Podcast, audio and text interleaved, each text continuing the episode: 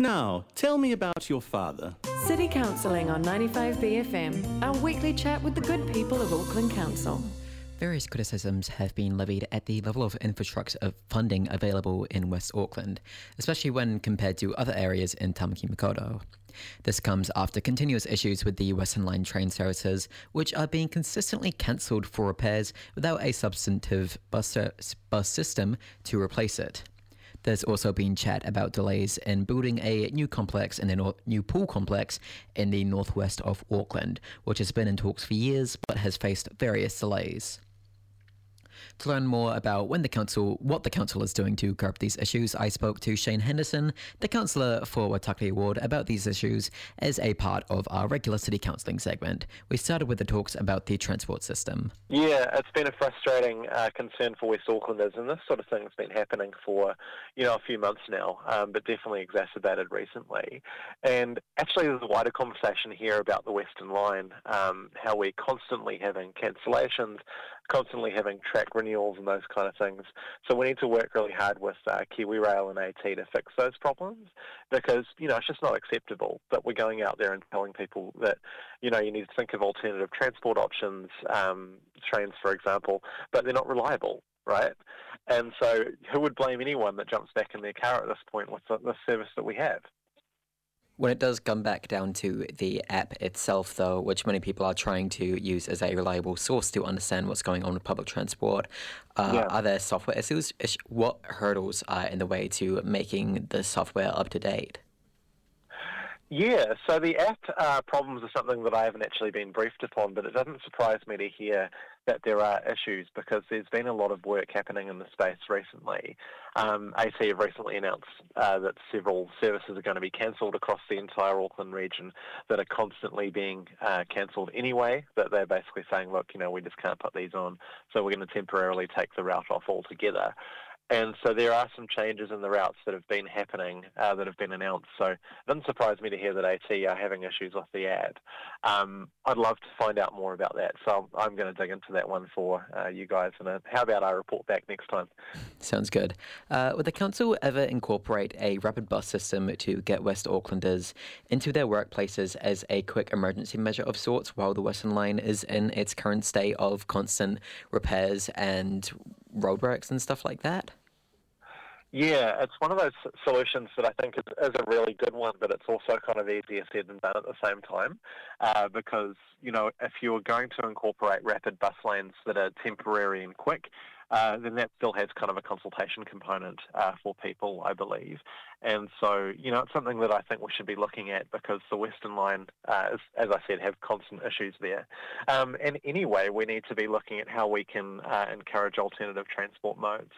Um, you know, just as a brief aside, uh, there's been some talk about social engineering uh, in the media, and particularly around transport. I happen to think that if you live in places like Massey, there is social engineering too, and that you have to drive. There is no other option for you, um, and we need to make that right. So yeah, I'm interested in this, these kind of solutions, and um, we'll figure out some of the fish hooks along the way. Speaking of Massey, one of the other infrastructure issues and goals for the council this term is building a or building the framework for a new pool complex in the northwest. Why is it important that we get this project underway? Yeah, so a new pool for the Northwest is something that I've been lobbying for my entire career. Um, so I'm very glad you brought that up. Um, just briefly, we have one swimming pool in West Auckland to cater to over 200,000 people. And so, whenever you have um, school holidays in particular, or over summer, um, even at random times during the week, you'll have lines uh, waiting for people to get into the pool. And sometimes they can be lining all the way up into the car park in the baking hot sun with small children that are there for an hour or more. I mean, that's a health and safety issue as well. Um, you know, so we're massively underserved in the kind of pool infrastructure that we have in West Auckland. Um, I think we actually probably need two. Uh, we need one for the inner west to service places like New Lynn, um, but also places like Massey uh, in the northwestern area. Uh, the problem is going to be the budget, so that's a massive issue for us. And yeah, it's something that I'll continue to lobby and continue to work on, but I'm not sure if we're seeing an end in sight to the lobbying at the moment because the budget situation is so tough. Is that all that's been stopping the momentum on the pool complex when there's so much public support for this issue? The public support is absolutely huge. So there have been petitions over time. Um, like I said, I've been lobbying on this for a long time, and I've been elected uh, several times uh, on a platform of pushing for this busway. Sorry, this sorry this pool, but that's a good Freudian slip. I think we should be sorting that one out as well.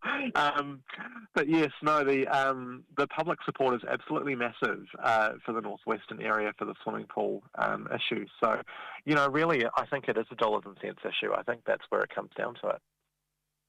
It's really uh, interesting just when there's so much housing development towards these areas. Do you think that this is proportionate to the amount of infrastructure funding that we're having between the housing in the Northwest in particular and for the uh, infrastructure for people to live in these areas outside of just having a house? Yeah, so the number one um, message that I do want to get across today, I think you're exactly right with that question.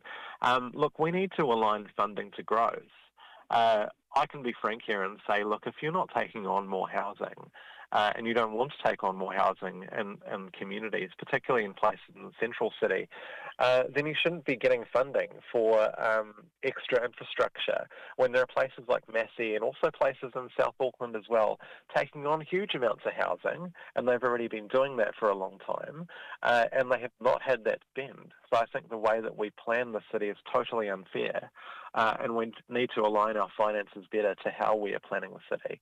Do you think that it's equally uh, or more so equitably funded throughout different areas of the city, or is there some discrepancies between places on the out west and south to places in the more central, uh, well gentrified areas of Auckland? Yeah, I, I, think there are huge discrepancies in terms of our funding and our focus of the city um, we need to, as I've said, realign that into places that have been taking on housing and that will be continuing to take on housing. They should be getting the lion's share of the funding. That's that's very clear to me. Do you have any other infrastructure priorities for West Auckland? Yeah, so one of the things that I've been into, and um, that is a bus to Piha. So we have a beautiful beach that is advertised across the world as some place to go for tourism, um, but it's also a gem for West Aucklanders that's in the heart of every Westie, right? Uh, at the moment, you have to take a car. You have no other option.